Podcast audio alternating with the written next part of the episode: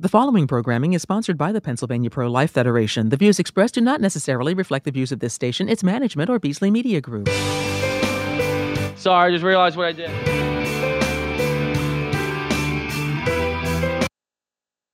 You guys are pro life now.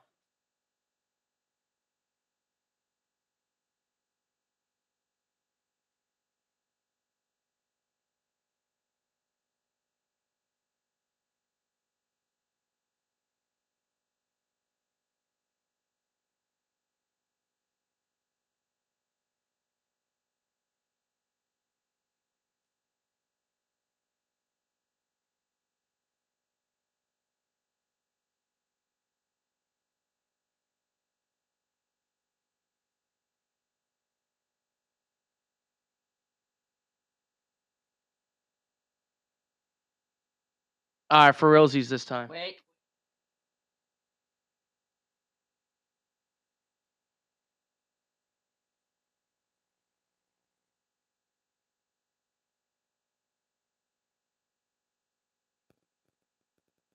The following programming is sponsored by Tom Toole III. The views expressed do not necessarily reflect the views of this station, its management, or Beasley Media Group.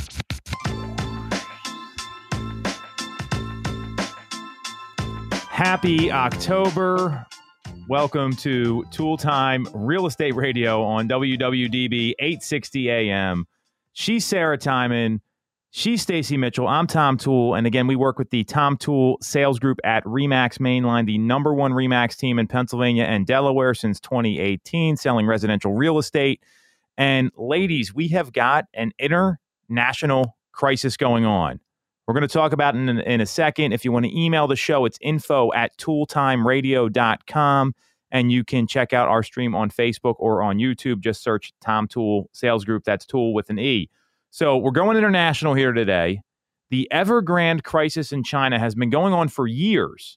And a lot of people don't know about it. I mean, this is something that I found is, is, is very underpublicized. So the, the, the short of the Evergrande crisis, and this is what real estate agents should know. It's the second largest property developer in China, and they are in a bad financial spot. Everyone's watching. The government might bail them out, and they're they're saddled with 300 billion with a B dollars in debt. To give you some perspective on what they this company has developed, they have 1,300 developments.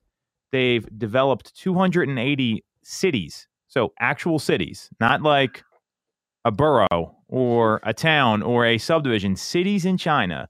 And what happened earlier uh, in September is that they came out and they said they were struggling to sell property fast enough to make payments on the $300 billion in bonds that they've taken out. And it's put a huge strain on the company's cash flow. And now the government is getting involved and they've had to uh, take high interest loans out from employees. They've stopped paying them. Mm. This is a disaster. This is not good. Um, what do you guys think about this? Well, it's been years in the making. I've heard about this. I, we were just talking before the show, um, maybe four or five years ago. Of um, I didn't know the name of the company, but that they were constructing these like massive, almost city-like communities built around shopping centers and um, you know housing, and they were basically sitting empty. They were ghost towns, mm-hmm. kind of eerie because they were beautiful and monstrosities of these communities and and just ghost towns and and decaying uh, pretty rapidly. So, but I I when this came up today as we're talking about it, um, it has been years in the making. So for them just to you know be shocked that they can't make their interest payments all of a sudden um, what I believe, though, is that the government of China will bail them out. I think there's definitely going to be a bailout because it's going to be too monumental, not only for their country, but for the global markets as a whole. Um, and just coming off, you know, or coming out, just trying to come out of a pandemic, we don't really know the the real conditions of the effects of the pandemic on China anyway. Mm-hmm. So I think that the government is going to have to do some type of you know financial intervention to keep them whole or whole for the most part uh, to keep their economy going so that's my opinion there Well, it's already drawn comparisons to Lehman Brothers in, in 2008. So I think that that that's a really good analysis uh, and, and observation on your part, Stacy. And what we know is that you know, China's structured a lot differently. They don't have these independent banks like we do. The banks are regulated by the country. So it, does look like they're going to get bailed out here. I mean, Sarah, what do you think about all this? Because I mean, th- I mean, this is just massive debt that's going to get defaulted on. And this is the second largest developer in China. And in 2018, they were considered the most valuable real estate company in the world. So I don't know how this happens. Right. I mean, it seems like they uh, were probably kept digging in deeper and deeper. Um, and before they know it, before they knew it, they were uh, realized they had a pretty big problem on their hands. Um, how it got to this point, um, you know, you'd think they would have kind of seen this coming a little bit. Um, I do think that China will bail them out, but I think they were trying to set a precedent of not, um, you know, just I don't want to say blindly supporting, but mm-hmm. um, investing a lot um, to bail out some of these bigger corporations. And uh, with this one being so large, though, and the number of employees, because um, they have their you know their hands really in a in a lot of different areas. So I mean, the real estate market in and of itself is massive, but there's a lot of other pieces to this puzzle and um, a lot of other areas that it would it would certainly affect. So I think with all of that, they're going to have to intervene to to do something to keep it um, to kind of stop the bleeding a little bit. Yeah, I mean, it, it is. That's a great point. It's not just a real estate company. I mean, that they manufacture electric cars. They manufacture and distribute bottled water. I mean, that this is a conglomerate. Um, I mean, in, in in every sense of the word. And it, the the frightening thing here is that real estate um, and related industries in China are about thirty percent of the GDP. In the U.S., it's only about seventeen percent. So you're looking at almost double so the impact is going to be potentially double of the crash that we saw in, in 2008. And they already missed, um, you know, they they already missed one deadline. Um, they they failed to address another.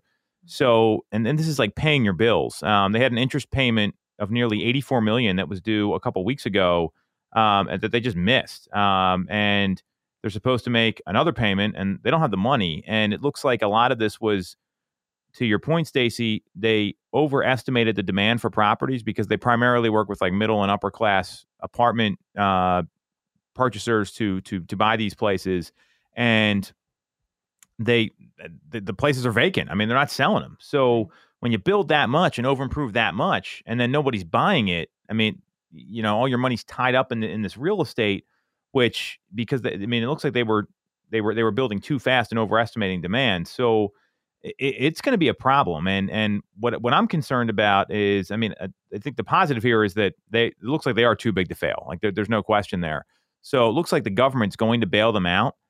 I'm I'm more concerned with what does this mean after that? Like, I mean, what, are going to be the the ramifications here? Because there's you know there's Wall Street companies that are exposed that invest in this company. There, the government obviously ha- has an issue.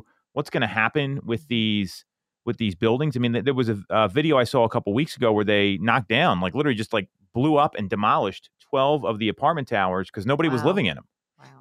And, and then you got to deal with like all the maintenance and everything else. I mean, wow. think about that a, a, vacant building that big. I mean, these are high rises here.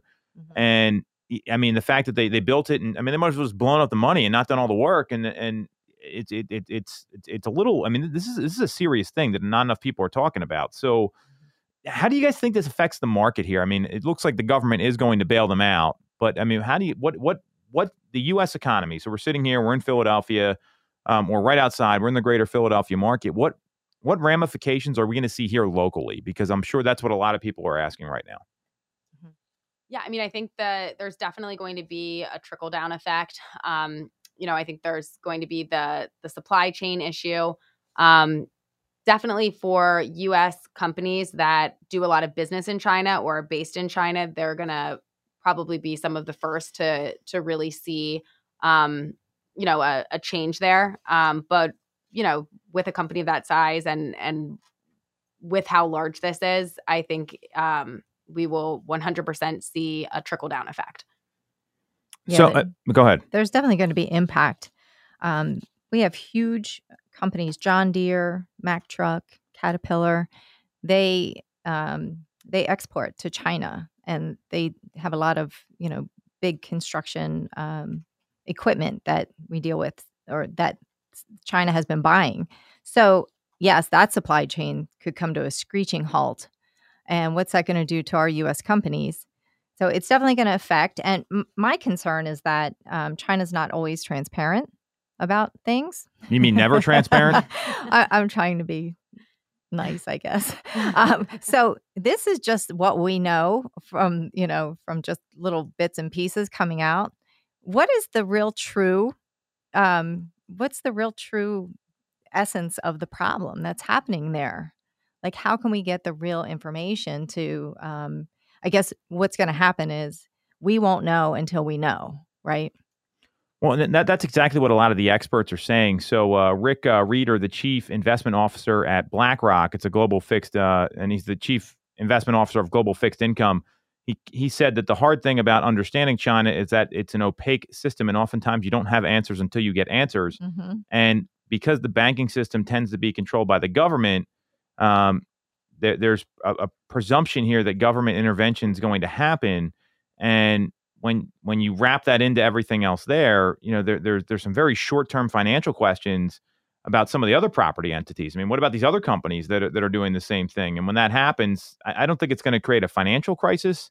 It might more be there's going to be a lot of volatility in the markets, which the, the markets have have done well. Um, I've, uh, you know, even since you know the restrictions kind of lifted in in May of last year, there's going to be a lot of caution and some hesitancy. And I'm clear the government's going to stabilize it because they have to. I mean, it's like a systemic company that's there, similar to Lehman. I mean, you, you saw the U.S. government had to get involved there, uh, but it, it, you know, there there could be, you know, what, what's going to happen here is like the liquidity issue and real estate being so important to the Chinese economy and the financial well-being of a lot of the families there. Homeownership's over ninety percent in China. You know, and I mean that that's a crazy number relative to the US where it's in like the, the, the 60 plus range. And they buy these apartments as an investment. So if it's not contained, I mean, it could really hurt the the end user in, in a lot of ways. I mean, they're just blowing up these apartments now. I mean, literally, like they, they they're they're you know they're they're demolishing them. So what I worry about is like what's going to happen with the consumption of other goods in, in in the Chinese economy, and that could you know because look, the U.S. borrows a lot of money from China. I mean, right. this could affect how the Fed adjusts its policy moving forward and what goes on with mortgage rates. So there's going to be some volatility here because it has been very stable. I mean, just look at mortgage rates, how stable they have been. Mm-hmm. I, I, don't know that that's going to be the case long term, and, and this might be the thing that pushes it over the edge. Could be, yes. Um, and not only that, supply and demand that's going to shift. Uh-huh. If they're not going to be constructing these ghost cities anymore because they're basically insolvent, um, what becomes of supply and demand? Their their supply is going to slow down. I mean, demand is going to slow down. Mm-hmm. They're, they well, it already has. I mean, they're, they're, right. they're, no one's moving in. Right. But were, are they still constructing, or did they stop doing that? Um, I I don't know the answer to that. Okay. So I mean, I would imagine they would have if they're mm-hmm. not paying their eighty four million dollar you know right. more loan payment coming up. Mm-hmm. So it could it could help in in in a strange way it could help if they st- you know if they if their demand stops it could open up um, you know supply for other areas in a strange way. So so what if you're a developer here right and you run into this problem? I mean it's i mean how do you think that that plays out differently in the us because to me this is all about the banking system. This has nothing to do with this if they were just a development company they'd say screw you guys you can go bankrupt it's because they have so much involved in in, in the Chinese um, economy, where they have the, you know they're they're doing a little bit of everything. I just eh, th- there's going to be supply chain issues. I think we're going to see some supply issues coming up, even worse than they are now. I mean, getting lumber the past year was a real problem, right? right? Think about you know heavy machinery mm-hmm. um, and all, all that you, you, mentioned a couple companies earlier. I, th- this is this is going to have an effect on the U.S. So you know, if, if this happens here, I mean, I, I, think this this company just goes out of business. I mean, that that's really my, my observation. I mean, do you guys do you guys think anything different, or if they weren't so invested, the, the government probably wouldn't be bailing them out? I think if it were here, the company goes out of business. They just go under. Um, since it's in China and real estate is thirty percent of the GDP, it's huge. And the Chinese government is is China, like that. You know, yeah. so basically, this company is China, so it has no choice it has no choice but to salvage this company um, because if not then a third of their economy goes under basically. So it's it's just going to have um, too great of, you know, it's it's just too great of um, a fail for China, and China is very proud, very Mhm. proud, you know, country. They they don't want to fail in anything. So uh, the government's definitely going to make sure that um, they salvage this and and try to um, mitigate the losses as best they can. And that's why they're probably blowing up these buildings so that at least they don't have to keep them. Well, the maintenance costs Yeah, alone. I mean, just. I mean, you Can't know, that, imagine. that, Yeah. that that's going to be that's going to be a problem. So, I mean, Sarah, do you see any like, I mean, any anything else that we need to be aware of here? Like, and then I guess we can talk about how this is going to affect the housing market, and then and take a quick break. Um, anything else you're seeing, or any other observations you have on this news? Because I, I think this means a lot more than just the Chinese government stepping in here. I, I mean, it, it it just shows that even China, who the U.S. borrows a lot of money from, isn't. I mean, you know, they're not immune to this stuff.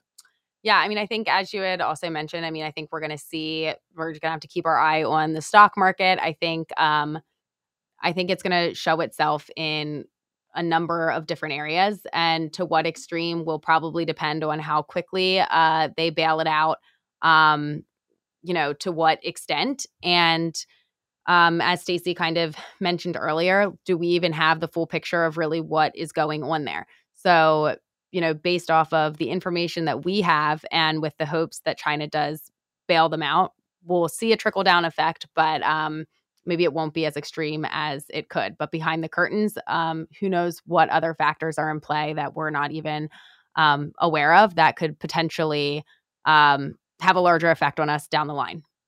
Well, and you look at what happened a, couple weeks ago, and I think that the, the thing that a lot of people are talking about is that like the financial contagion. And I, I hate even using the word contagion, given what we've lived through the past like 19, 20 months, however the hell long it's been, is that you know you're going to see effects in other markets. I mean, back on the 20th of September, um, you know, major stocks dropped about 800 points in the Dow Jones because th- they they equities and bonds issued by other developers with high leverage were sold off and there was protests at the Evergrande offices across China. I don't know if I'm even pronouncing that right. Um, and so, you know, there there is a ripple effect here because China has been setting the tone for the economy globally. So, uh, you know, it, and they even triggered like a 10% sell off of Bitcoin, which it, which was a little wild. So people tend to overreact here. Mhm.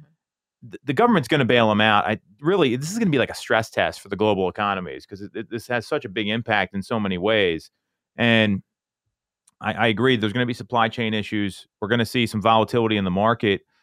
You know, we're going to have to see how this plays out. I mean, uh, hopefully they they just stop overbuilding. I mean, that they, this was like a self inflicted problem, and that I think that's that's the worst thing about this. And it's no different than these developers in Philadelphia. I mean, they had plans next to the Ben Franklin Bridge to build a you know waterfront high rise. They were pre selling properties, and the market uh, collapsed in 2008, and they refunded all the deposits there was developers in Philadelphia in Old City that built these condos. They sold like three out of like 15 in the building, and then the developer just left the country, and these people were stuck there. This was big news. So this company's so big they just can't leave and never come back and go back to like their safe haven in the Middle East or wherever they're from because that that's what happened in Philadelphia. So you know th- this is something that's got to get fixed, and uh, you know my, my hope is that they learn from this and there is going to be an impact here. And I think everyone needs to be watching this pretty closely because if the government doesn't step in, there's going to be a lot of problems.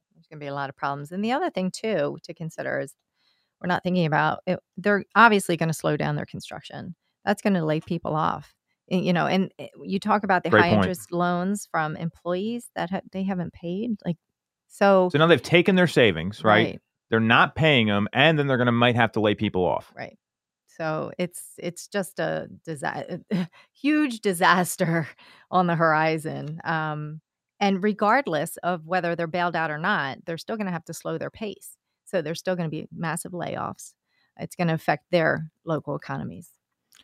Yeah, and I, I, I it's just uh, you know, and and we don't know what's going on. I think that's the Right. biggest problem is Yes. that China is not transparent. They use the word opaque in the article here, and, and a lot of the news surrounding this. So th- this is going to mean more, and I think it's something we're going to have to monitor because we're going to feel the effects here in the U.S. whether we like it or not, and the government's going to bail them out. I mean, I don't see how how they that would be the, the more shocking news if there's not a bailout. That, True. then that's going to be a, a major problem. But it looks like the government's going to bail them out. So this is one to keep your eye on. If if you're not following this story, it's really important to start looking at this stuff, especially if you got money in the markets. Or I mean, there, there's a lot of people that are, but a lot of people have no idea this is even going on. Right. I agree. I, I, I know that the average American probably has no clue that something like this is looming. Well, it just shows how how you know however I mean no one saw Lehman Brothers either, and that happened Right. real fast. Yes. So that that's another great example of how these things can happen, and because China regulates everything themselves, you know, they, they don't they don't have those checks and balances like we do here in the U.S. Mhm. Sure. All right, so we're going to come back. We're going to take a quick break. Stop talking about the global international crisis here, and when we come back, we're going to go over a lawsuit in Florida right now over a $4.8 million transaction. Again, this is Toole Time Real Estate Radio. We're coming right back at you on WWDB 860 AM. The real estate market is red hot. Have you considered taking advantage? Your phone call is on hold. Remax at 610 692 6976 or visit our website, tomtoole.com, to connect and take advantage of these market conditions. When you're getting a mortgage, you shouldn't have to sacrifice great service just to get a great rate. At Mortgage America, we've been lending with this philosophy for over 35 years. We have access to great low rates without the complications and delays of big or online banks. We're a local Pennsylvania lender with loan officers that you can actually meet. As PHFA's number one lender, we specialize in all residential mortgage programs, including first time buyer programs and low down payment options. For your free pre approval, call us at 610 439 8000 or apply online at mymortgageamerica.com. Mortgage America's equal housing number, MLS 128501. Buying a home or already own one? We can help. I am Kevin Hamill from Alliances Insurance Agency. If you haven't reviewed your policies in the last three years, now's the time. New home buyers, there are a number of ways that we can help you get to that settlement table. Call us to find out more at 610 816 0043, extension 3, or visit our website, alliancesinsurance.com. Don't forget the S, it's for savings. Have you considered a career in real estate? 13 seconds. Stand by. For your income. Whether you have a license or not, call us today at 610 692 6976 or visit tomtoole.com. Join our team, the Tom Toole Sales Group at Remax. All right, stand by. We're coming back. Mics are hot. Welcome back to Toole Time Real Estate Radio on WWDB 860 AM. I'm Tom Toole. She's Stacy Mitchell, and we've got Sarah Timon back two weeks in a row. Very exciting. Sarah, it's good to have you here.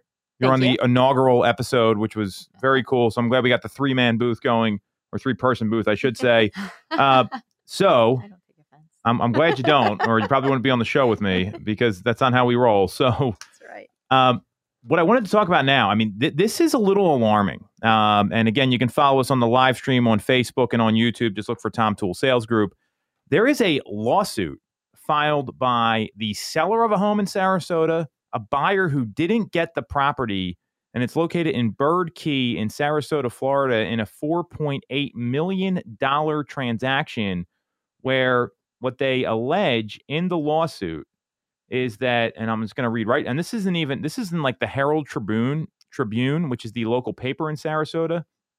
So, prominent real estate agent Roger Pettingell at Coldwell Banker, he's being sued right now for a home on Bird Key by the potential buyer and the seller, and that's kind of the alarming part. Um, and this is in Broward County, where uh, the buyer who lost out on the property accused the real estate agent of manipulating the sellers into choosing a buyer that the listing agent also represented. So it was a dual agency situation, if that's the right term in Florida. And um, he received both sides of the commission involving a $4.6 million property plus $200,000 for furniture, which, you know, that, that that's obviously a, a big number there. And what he says happened is that there was two offers that came in and the he had, the, the they weren't presented properly. The seller ended up knocking or the buyer ended up knocking on the seller's door and raising the offer um, and now they're saying he manipulated it to get both sides of the transaction. Uh, the sellers are looking for $30000 in damages plus a return of the commission. Um, the buyer i i, I mean I, I they're just looking for damages at this point. What do you guys think about that i mean th- this is alarming. I mean I, i've been saying there's going to be a buyer that sues some point. I didn't think it'd be something like this. So what do you guys think? The fact that it's the buyer and the seller that are suing both um, it, it's just a, a pretty wild situation. When i was reading this i was like oh my gosh it's one of those situations where you think it could never happen and it happens. So and you're dealing with a lot of money here. Um, it, it's it, it's it's pretty interesting how it all came about and the allegations. Um, I, am just curious to see how this all shakes out um, because the buyer is convinced of, of what happened to him, the seller's convinced of their loss. And then you have the agent in between that's, you know, defending himself at this point, but he can't release any information, obviously, um, because it's still ongoing investigations. But uh, one reason why I personally don't like dual agency, Mm-hmm. um, because of that. I don't know. I always feel uncomfortable trying to represent each. I, I'm a 110% kind of person. So representing a party 110 and another the same, you know, on the same transaction 110, it just doesn't work out well for me. But that's m- my personal feeling. Um, I can see where something like this could totally happen. There's a lot of money at stake. You have a listing agent that brings a buyer in also. You know, eh, the the allegations are he didn't present the other offer in in full, you know, in paper. He just verbally uh, said what the offer was. Um, so I could see how something like this could totally happen. So you have to, as an agent, you have to be totally upfront and transparent with everything. Everything has to be on paper or it doesn't exist. There's Mhm. no verbal anything. Just you have to present to your sellers everything on paper, all the offers that come in, um, no matter what. That's that's rule number one if you're representing sellers. Yeah, I mean, I think there's like a couple different things that that come into play here. One, I I absolutely agree with Stacy that if you are representing both sides of the transaction, the potential for it to get hairy um, is certainly there. Um, so that's that's one factor of it. The other is um, I I agree that everything really does need to be in writing. Um, if you are a seller and you have a couple different offers coming in, if they're being verbally presented to you in different pieces at different times, it's hard for anybody to keep any of that straight. Um, the best way to do it really is to have um, a time that you review all of the offers if you have a couple in hand um, to show, you know, this is this offer, this is this offer, this is this offer. It's all in writing. This this is what it is, so that you don't have um, you know room for confusion in there and and that everybody is on the same page and understands what an offer actually is now if the seller came um after the fact and then verbally upped their offer if the um or i mean i'm sorry if the buyer came knocked on the door and then upped their offer after a transaction has already gone through i mean that's kind of after the fact um but you you have to assume that also everybody has the ability to talk to everyone these days. So I mean, Sure, it's, yeah. it should absolutely be you know agent to agent is who is communicating, but everybody has Facebook. Everybody has the ability to Google people and and find out different things. And no, they are not supposed to uh, be talking. They're supposed to go through through their agents. But you have to assume that people are are human. They're gonna kind of dig and find out. And if they felt like they were slighted in something, they're they may very well go and and contact that person. So I guess always, you know, make sure that you're operating above board and that there isn't anything that you wouldn't want the other side to find out. you know, like, you know, Right. stay honest. I just had that situation happen. I was uh, following up with a listing agent. We have a closing in a couple of weeks, and he informed me. He said, "Oh, did you know that your buyers, the your buyers and my sellers have been talking, and they've even been, they've your buyers have been over to the house a few times." And I'm like, "I have no idea." And he said, "I had no idea either until yesterday when my sellers told me." So that's to Sarah's point. Yes, everybody has Facebook or Instagram. You can track people down; they'll reach out. So you don't know what's going on behind the scenes. As long as you're transparent with everything, should be no issues. Sure. Well, and, and, you bring up a couple good points. Dual agency. I mean, some agents like to do it. I intentionally do not practice dual agency for the same reasons you talked about because it gets a little dicey and there, there, there, there's things that have to be clear there. Also, you know, I know what we use at our firm and at our team is, hey, here's a summary of the offer, and it's in writing and it's emailed. So there is no question what's in that contract because invariably, when people go over the summary of the offer. They say, "Oh, I didn't know this was in there." And I said, "Well, why don't you check your email? I sent you two days ago, and they didn't read it." So it makes that conversation a lot easier. Uh, you know, I, I don't know the details of this lawsuit, and I, I think it's tough to to speculate. From what I've heard from some people that I know, like in that office and in that marketplace, is that the um, you know, one, the agent who's getting sued, he has got a great reputation. Now that Doesn't mean he's not doing anything right or wrong, but there, you know, you have to look at past performance. Um, what I also understand is that the offer was adjusted after the the buyer lost. And I don't know about you guys. I've seen this happen many times where buyers say, "Well, if I would have known that was the other offer, I would have paid more." Well, you don't get a second chance sometimes. And just because you want to go over there and knock on the door and get things done, I mean, it, it, it's very interesting how that happens. I mean, I've had sellers where they've just declined an offer, and then the buyer writes a letter, drops it in their mailbox, and says, "Your agent's doing everything wrong." Blah blah blah blah blah. My sellers call me laughing, and they say, "Hey, they tried to get their offer accepted, and they threw you under the bus. Thanks for keeping us informed about everything." So this is what people will do mm-hmm. because they don't care about realtors. Like I, I mean, some of these buyers, they will do anything they can to get the house, and it, whether it's ethical, right or wrong, that's not what I'm. And this is just the world we live in, right? And so I think that it's really important to acknowledge that number one. And you know, from what I understand, there there was a home inspection attached to the offer that lost Mhm. versus no home inspection on the initial offer. And then what happened? And no one's talking about this. The agent they're suing, the buyer, the buyer is suing, went out and found them another house in the same area. So it's nice that they're suing the guy, but they also, he said, Hey, I'm sorry it didn't work out. Then they used him in the transaction to go buy something else. So I've got a little hard time with that. I mean, at a much higher price. at a much higher price. It's over. I think this this home was 4.8 million. They bought something for like six plus. Mhm. I've got a really hard time with that. Mhm. Now you can sue someone for whatever reason you want. I mean, I've you know had complaints about filed against me that are totally unfounded that I've won. I, you know, this is the world we're living in, and the, the the point is, no one is talking about that part of the story.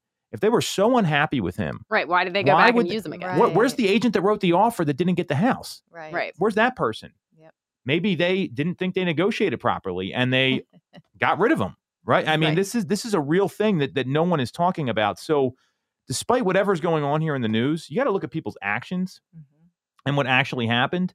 And you know, I, I again, uh, you know, the the misstep here, in my view, if it really did happen, because they bought a home for six point five million afterwards, Right. and he found it. Um, so you know, and then then they're suing the guy for the difference in the price between the property that they sold him versus the property they would have paid at the four point eight million. Um, and, and it's just it, it's it, it's crazy to me. It's and a strange situation. I can't wait to see how this pans out, though. I really want to know the, the whole truth. Well, I, I feel for the agent because it looks like he tried to do the right thing, and it's you know that this is what happens, and I think that's why you know if you're a buyer, you know, calling the listing agent is like calling your husband and wife's divorce attorney. You're in a divorce. You don't want your soon-to-be ex-husband or ex-wife representing both sides, right? So I think that Right. that's what buyers need to realize going into this. Mhm. Um, and secondly, if you're the agent, I'd be putting everything in writing. I mean, even if you have a phone call with somebody, send them an email afterwards so they know exactly what you said because people have selective memories. It's it's unfortunate. It's what happens. Mhm. And if you're a if you're if you're a buyer or seller, I'd say, hey, I want to see everything in writing so I know what I'm looking at. Like take the time to you don't have to make these decisions really quick. Um, especially on, on on the on the purchase side. So I think there, there's a lot to be learned from this, and it's unfortunate the way it played out for the agent Mhm. if he only presented it verbally, I mean that that that's an area where he can improve too. But he has a really good reputation, I as, agree. as you said. And not only that, he's very experienced in doing dual agency. If you, you know, it, it says that he has represented both buyer and seller in 22 transactions, Mhm. and that's about 30% of his deals. Yep. So, you know, he's very experienced at, at working that type of situation. Right. Yeah. It's not like he has a great repu- uh, great reputation, but had never done this type of deal before. This is the type of deal that he's often putting together and still has a very good reputation in the area. So Yeah, I'm not saying it's. I, I mean, there's always everyone can improve, right? Right. And if, if I mean if if it was presented verbally, and you know, I, we we deal in a very you know kind of a much lower price point here because that's what Philadelphia is. You know, these are waterfront properties. It's a little different. Mhm. So i- i- if I was a seller, I'd want to see it all in writing. If I was a buyer, I'd put everything in writing. And this is the mistake a lot of buyers make. Yes. Yeah, when you write up an offer, it's got to get presented. I mean, Mhm. how many times have you guys been on the phone and you present an offer to your seller, and they say, "Why are you even calling me with this?" Mhm. Had that happen before? Oh, yeah. I've been on a call with you where this happened, Sarah, Yeah. and helping you out, and we've talked about it as well. And and it's because you have a fiduciary responsibility to present these things. Mhm. If you just say, "Hey, it's a verbal," and hey, I'll I'll pay you four point eight million for the property, you don't know the settlement date. You don't know the terms. You don't know the financing. And that's where a lot of buyers make the mistake of not putting things in writing. And maybe that's what happened here. I don't know. I mean, it, it's you have to present it, but it, without it being in paper and having the ability to sign it and sell your home, it's a much different situation. But there's a lot of bad agents out there. Tom. Agreed. right. That's why we're that's why we're on the show That's giving this advice to people because they need to hear it. Whether or not they use us, that's not the point. Right. Just don't make a mistake and get yourself into this situation. And obviously, the buyer who's suing him, it's clear to me they had they felt like they had a bad agent because then they used the guy that they're suing. Right. Exactly. I mean, I, this th- that is the craziest part of this story to me is that he went out of their way, found him a home, and then they're still suing the guy anyway. right. hmm I know that's the interesting yeah. twist.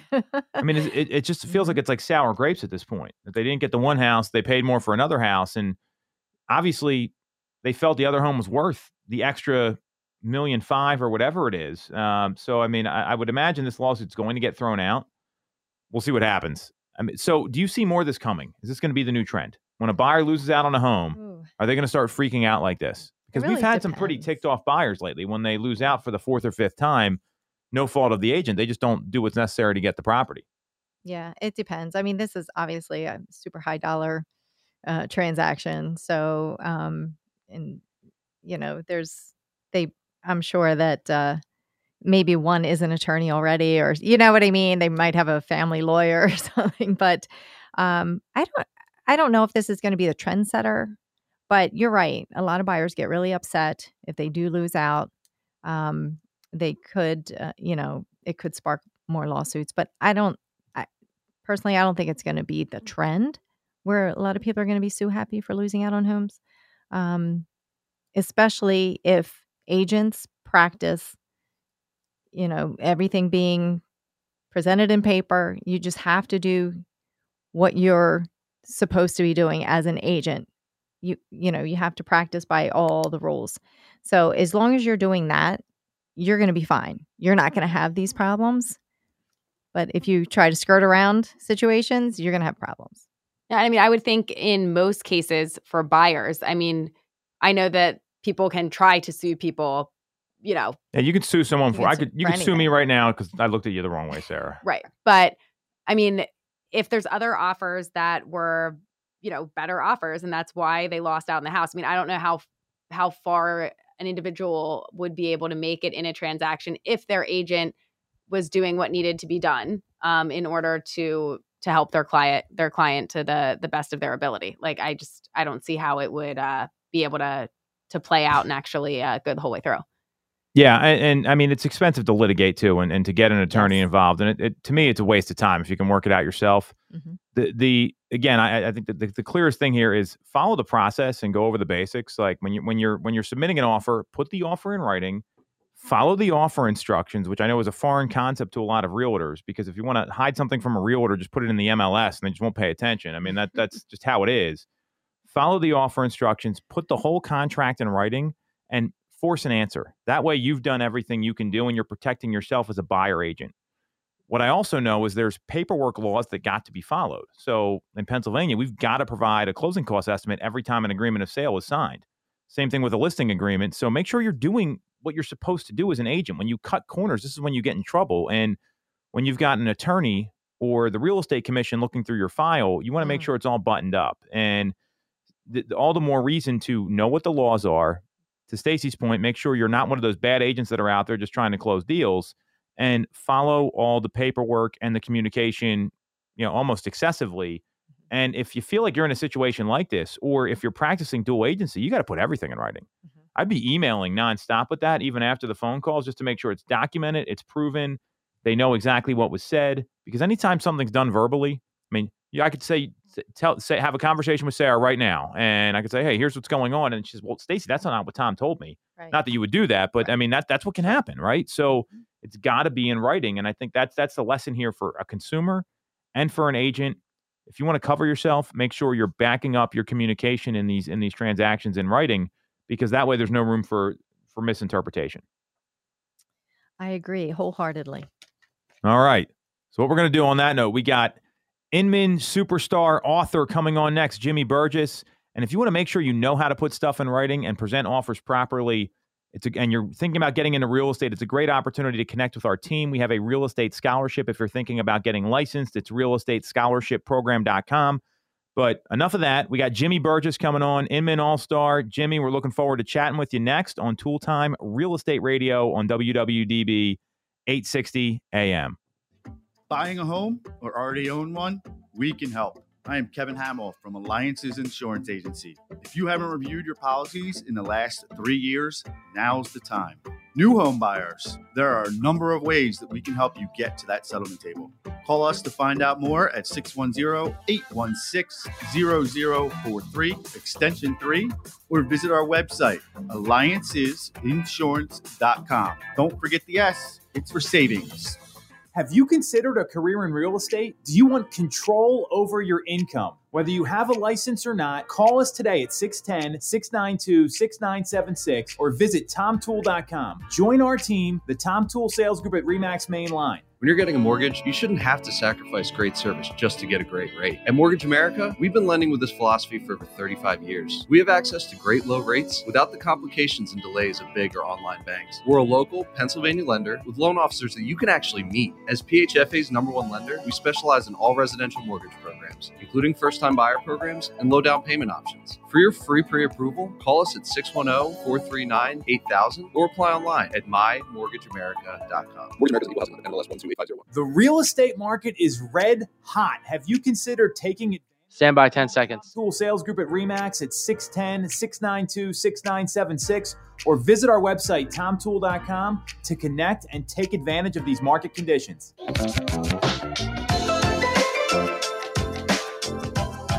All right, all right. We are back on Toole Time Real Estate Radio on WWDB 860 AM, streaming live on Facebook and YouTube. Just search Tom Toole Sales Group.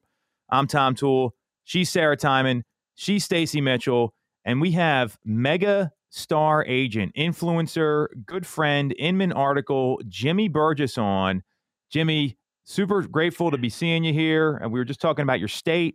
Uh, so you haven't met Stacy and Sarah yet, but they've got a lot of great questions for you. So Jimmy is the authority on real estate and what you should follow him on is Inman. So talk a little bit about like what you're what you're doing with your Inman uh with your Inman stuff right now because if you don't know Inman News, it's like the real estate news spot to go to. And Jimmy's putting out like four or five articles a week and he had like six of the top 10 articles rated in the month of August. Um, listen, Tom, before I even get started, man, what a privilege to be with you, my friend. Um, it's been too long. I know we're going to get together in a couple weeks, um, but uh, just appreciate um, you're doing. I'll tell you, the whole idea behind what I do with Inman um, really is a lot of what you guys are doing right here um, as far as just giving back to the business that's been so good to us. Um, you know, I run a um, company that we, we've got about 250 agents and do about $2 billion worth of annual sales. And so it started out where I was just educating our agents through video. Um, and then actually what we did is we began sending that out to agents in our community, understanding that uh, you know, we're all better together. And just like what you were talking about in the previous segment, um, when we talk about these things in advance and we build these relationships with the other agents in a way, um, we're all better. Um, and so it started out that way. And then after doing that, um, basically I had someone said, Hey, you, you should do a podcast. we started the real estate sales podcast. And basically all that was was the audio from those videos. Um, and then actually I'd written a couple of articles years and years ago uh, for Inman um, just one off. And then um, I just had happened to run into the editor for Inman, who had been a friend of mine since back then, and um, she said, "Hey, um, you know, maybe maybe you should do do some articles again." And and I did one, and she said, "Hey, could you do it weekly?" And so it basically just turned into something now where I'm doing two a week, and um, then I'm loving it. I mean, I just it, Tom, it gives us the ability really. Somebody did it for us when we were starting. You know, 100%. somebody helped us get to these levels, and so I think the best way to honor all those people that spent so much time with uh, being patient with me um, was to share some of the knowledge. Not that I got all the information, but after 27 years, well over half my life, um, all of a sudden now, um, maybe if I can share some things in a way that people can avoid some of the mistakes that I made, um, that hopefully it helps everybody do a little bit better. Love that, and uh, you know when you when you give back, I mean, you always get more than you give, but when you give back, it it it does make a difference, and you know that that's something that you know obviously we're we're big on here with our organization, and you know we run in some of the same circles that we we're surrounded by a lot of great professionals that do that. So. Um, Jimmy is the chief growth officer at Berkshire Hathaway Home Services Beach Properties of Florida. At, at this place, I haven't been to this place, but it's called 39A, and it's apparently like the best 30A. beach. 30. See, I don't even know what I'm talking about. So, uh, talk tell us a little bit about like where you're from and maybe your career to this point because it's great like hey now He's this big Inman article. He's got 250 agents. He's the chief growth officer. But how did it start? Because that's getting started to me is the toughest thing in this business. So, Tom, I was um, I was kind of born into this business. My parents got a divorce when I was a teenager. Um, my dad moved about 45 minutes away. My dad opened a real estate company, and so did my mom. And so, literally, I was kind of born into this business.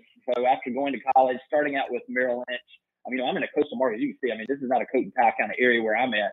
Um, and so, after a year of being in the corporate environment with Berkshire Hathaway, all of a sudden I was like, wait a minute, um, my brother was coming back to help my mom kind of grow her company. And um, so I left Merrill Lynch, came into the real estate business um, at, at basically at, at 23 years old um, and just started realizing all of a sudden, wait a minute, there, there may be something here.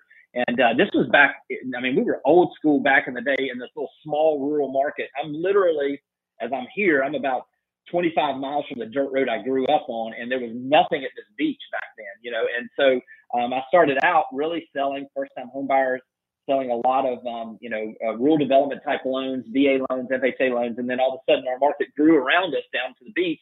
And that's where I ended up down here. But humble beginnings. We had my mom as the broker, uh, my stepdad worked there, and we had three additional agents besides my brother and myself. And I remember we had um, an article back in, oh, in the 90s, and it was one of these like 30 under 30 for the state of Florida. And they're like, they're young, they're savvy, and they're in it for the long run and it was like me with this full head of hair, you know, so naive. You know what I mean? Um, had had done like um, 107 transactions, and our total sales volume was like eight million dollars. Wow! Mean, it was like our average sales price was so ridiculously low. Um, and now to see what's happened down here in our marketplace, um, what we've seen as far as the growth in our area. You know, one way to make this listen, we I've been doing this long enough, and I know you have too. This market sometimes will make you look better than you are, which is doing for a lot of us right now um, but it will just as quickly make you look as bad as you are. So I went through the booms of selling real estate in the early 2000s and the boom of the real estate market up in 2004, making a million dollars a year. And then Tom, I'm sitting there literally three years later after making some dumb decisions, obviously, and I'm sitting in bankruptcy court with $500 in my name. Wow. And um, so, so we're at a place right now, which is, you know, and so you go through that and you come back and you bounce back and you go through all the hardships. Um, and there's a part of me that is just so passionate about making sure that other agents realize that um, I don't know what this market's going to do, but this too shall pass. It may get better. It may pull back some. It may get very difficult. It may get extremely easy. But I do know that change is coming one way or the other. And so what I'm trying to do now is just spread that information that I wish um, I'd had more of when I was at that point. Um, because I mean, we're in the greatest business in the world. I mean, this is literally we're sitting at a place right now. I mean, these are the good old days. If you're a buyer, if you're a seller, these are the good old days. If you're an agent, this is really these are the good old days opportunity is abounding all around us.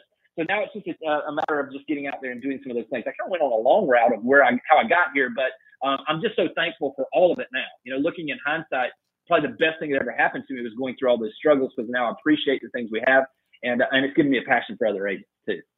Mike, I think it's super critical to be grateful what you went through because I mean I I was through 9/11, right? We were through the 08 crisis. Mm-hmm. Sarah and Stacy, I mean, Stacy joined the team and signed her paperwork in the middle of the shutdown. And Sarah joined like two months before. Mm-hmm. So for these two, especially, like what perspective do you have, having been in the business a couple years now? Because Jimmy's been through the same thing. And maybe like, do you have any questions for him, like how he adjusted when the market normalized a bit? Because you're talking about one of the most incredible times over the past 18, 24 months.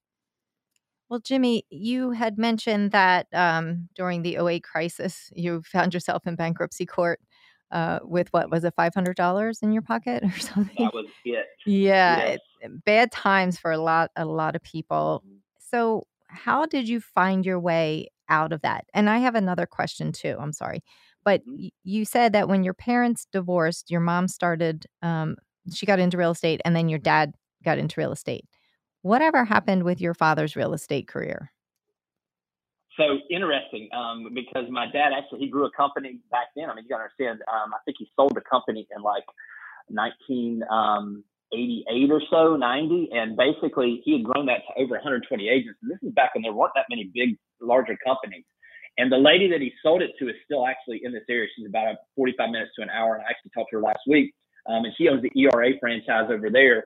Um, and um, and she tells tells the story of coming in there with my dad and thinking, how in the world did this guy, you know, with all not, I mean, he came in with, you know, with literally with shorts and and and um and boat shoes on. And she's like, what in the world? And so when I saw her, she tells the story of I was like, I'm negotiating with a guy that doesn't have socks on. And so literally when I ran into her at an awards um, banquet a couple of years ago um, for this, I walked up and I was like, hey, just so you know, I got socks on. So I'm, I'm, I'm taking this next generation thing to the next level. Um, but but literally that was kind of what happened with his company. Um, you know, it was a situation where literally by the time I got out of college, he was back out of real estate and uh, was in developing um, properties at that time. So it was a natural for me to be um, with my mom. Um, and uh, and also probably such a gift. I mean, I think it's so critical to have somebody that's mentoring you, and um, literally to have my mom, you know, a couple of offices away there for the first three years of my real estate career was incredible. Um, you know, to have that where I, I felt comfortable asking anything, um, and to uh, know that she was going to shoot me straight and tell me when I was extremely wrong and tell me when I was doing things right. So um, but as far as getting on the, you know, bouncing back after that, um, this was one of those things where I think it was just like, I mean, I'll, I'll, be honest, I sat in it for a couple of years. You know, I sat in that thing, you know, and that doesn't happen overnight. You know, this thing unwinds, it takes time. Um, and um, I literally had some, you know, some some health issues. It doesn't just affect your finances; it affects your relationships and everything else. And um, I literally went through a health scare and basically at bottom where I lost my voice for two months. You got to understand, my voice all I got. I mean, I, I mean, I'm just we can we can tell. I know, right? And so literally, I go through that process. I end up in Vanderbilt uh, Voice Clinic up in Nashville, and they tell me they find a mass in my throat at 35 years old, and I'm sitting there going, "Man, what in the world is going on here?" And um, just really got to focus on what was truly important. Um, realized my wife, after we went through all of this, I mean, she really meant it when she said better, worse, richer, poor, you know, good health and, you know, sickness and health. And so all of a sudden I got a, I got a new um, passion for, um, making sure that I was going to be the husband I was created to be, the father I was created to be, um, and and the agent that I was created to be. And so after coming through all of that, I just really got focused back on what was important. Which to that point, to be perfectly frank, I was so I was so driven by transactions of next, next, next. That all of a sudden I began to focus on relationships and actually going deeper with the people that I'd done business with, and um, and they took me wide. They took our business wide from there. Um, as we began to focus really on those folks that had been good to us and really focusing on who are those best people that you're working with, that ideal client, and spending more time with them because they were the ones that actually referred us to people that we wanted to work with. And so those are some of the things we did. It doesn't happen overnight, obviously, um, but we did once it, and, and a lot of times it happens up here mentally before you see it out there. But that's what really worked for us as we came out of it. That's great. Love that. Yeah, I mean, I think it's it's interesting, um, and I think that you're right on there. Where um, sometimes taking a step back and kind of evaluating mm-hmm. and balancing out your life a little bit more actually makes you a better agent and a more productive agent than just grinding solely on transaction transaction transaction it's almost like you need that little bit of perspective and to really like you had said just being grateful um and and stepping back and seeing the full picture helps you in each aspect so i i feel like that's very true Awesome. Yeah, and I'll, I'll, say this: don't don't ever doubt though, Tom, because you know me well enough to know this, and I know I know you too. Um, there ain't nothing wrong with grinding. I mean, I, I, get after it. You know what I mean? It didn't. Oh, yeah. I didn't lose that fire for working hard. What I did um, though find is, is I found that there was a balance there that I'd never had before. Um, and so as we did that, I, I'm just joking. I tell all of our agents, I was like, listen, if you really want to do this, I'll tell you how I got um, the success that I had. And, and it was something where I had to learn how to work smart and be diligent. This is what I really love about my friend Tom is how diligent he is in his schedule and how disciplined he is in every area of his life. Um, but for me, I had somebody when I was really young um, say, listen, I mean, you, you know, um, you, you may not be the smartest one, but if you'll work harder than anybody else, good things are going to happen. And so literally to this day, I had a group of my kind of group that I kind of keep in touch with. Um, mutual friends of Tom I and I took a video of me unlocking the doors into the office this morning early. You know, and I'll do that every so often because I used to say that I, I called it the um, the unlock um, your success principle. If you'll unlock or lock the doors at least one time a day in your office, and you're literally working while you're there, and you're you're focused on doing the things that move your business next level, um, good things are going to happen too. Unlock the door. I, I, that that's we should all write that down here. That's a good one. I feel like team meeting coming up here. So um, we got like what, like three minutes left here, Brett. So anything else, Jimmy? Like, where can people follow you? What should they know about you? And and tell us in maybe because we, we were short on time. What's going to happen in the market in 2022? I'd love to get your perspective on that because you know it, it is different everywhere, and then we, we can kind of wrap this up. Yeah, I think um, obviously I think this I mentioned a little bit earlier that it's a really good time for both buyers and sellers right now. Um, the numbers still make sense. If you're a, if you're someone that's been renting, you can buy a very comparable house for less than what you're going to pay in rent. You've got historically low rates, which means the affordability as far as your monthly payment. I always tell people if you're looking at price, price is a one-time event. Obviously, when you're purchasing that mortgage payment, which is based on that interest rate, it's an ongoing deal. So if you're buying a house, which hopefully most people are for a you know an extended period of time, not know there's no one out there flipping something. If they're looking from a standpoint of buying their personal residence over a five, seven, ten year period they're going to keep, um, making sure that you take advantage of these low interest rates really makes a lot of sense right now. So we're we're really focusing on trying to help the buyers from that perspective of them understanding exactly where we are in the cycle. And nobody knows where the prices are going. What I would say is there's so much demand out there, and we've got a 10 year lag of new construction that is just going to take years for us to work out to get back to a place where we've got some type of semblance of a normal type of inventory situation. So I can I would continue to think that prices are going to go up in the spring and in the um, of this next year. I think we may see a you know a cooling down of the amount. You know we may go from double digits to single digit gains over the next 18 months. Um, but I think we're going to see that. As far as from a seller's perspective, I mean, my gosh, if you're if you're thinking about selling in the next few years and you want to take all of the question marks off the table and want to sell into strength, um, in my career, there's never been a time you can sell into as much strength as possible. One of the things that we're watching though is obviously the average days on markets continue to creep up in most markets. We're also beginning to see where people are getting 10 offers now they're getting three to four or maybe one or two. So as those things, if you're looking as far as the seller on where is the trend, the trend is obviously moving back towards normalcy. So if you feel like you may have wanted to sell in the next couple of years, now might be a great time. Everybody's situation is different, but now might be a great time to really dive deep with some with with like Tom or somebody on the team, um, and just make sure that you're at a place where you're identifying when it's best for you. But you've never had an opportunity to sell in the strength that you do now. So I'm very positive on both sides.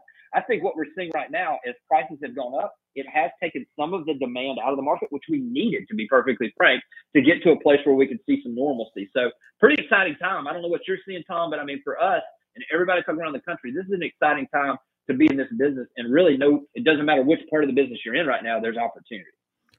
Yeah, I, I, couldn't agree more. I mean, and the one thing where we're going to differ is that we don't have a lot of new construction here. Uh, besides that, um, everything else is, is, is, spot on, and and there there is a lot of opportunity. And I think the people that don't take advantage now, they're either going to have a higher payment down the line if they're a buyer, or the sellers might miss the market. I mean, they might not get that like super clean, non contingent, aggressively above asking price sales. So where can we connect with you, Jimmy? Again, we got Jimmy Burgess on here, the Chief Growth Officer at Berkshire Hathaway down in Florida.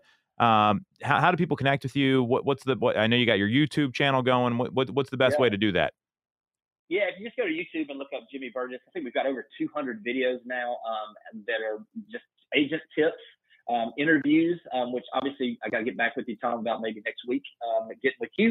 Um, and then also um, the Real Estate Sales Podcast is, is, is another 100 episodes um, where we're just giving tips and strategies for agents to help them serve their clients better. Um, and you know, I'm, I'm, pretty easy to find. Uh, you can just Google me. It should you should be able to find me there. Yeah, it's Jimmy Burgess, J I M M Y B U R G E S S. Jimmy, my man, appreciate you coming on. This is like the world famous Inman contributor, good friend, great agent, and a great resource for real estate. So that's going to be it for this week. You want to connect with Jimmy again? Search him on YouTube. Stacy is on Instagram at the number two Mitch M I T C H C O. Sarah is at Ty Time. I, I, screwed this up at ty underscore ty t i m e on Instagram. Ty underscore Ty Time. There we go. Follow me at Tom Toole 3RD on Instagram. Find the team on Facebook, Tom Toole Sales Group. And you can also watch our stream on Facebook and YouTube. This is Toole Time Real Estate Radio on WWDB 860 AM.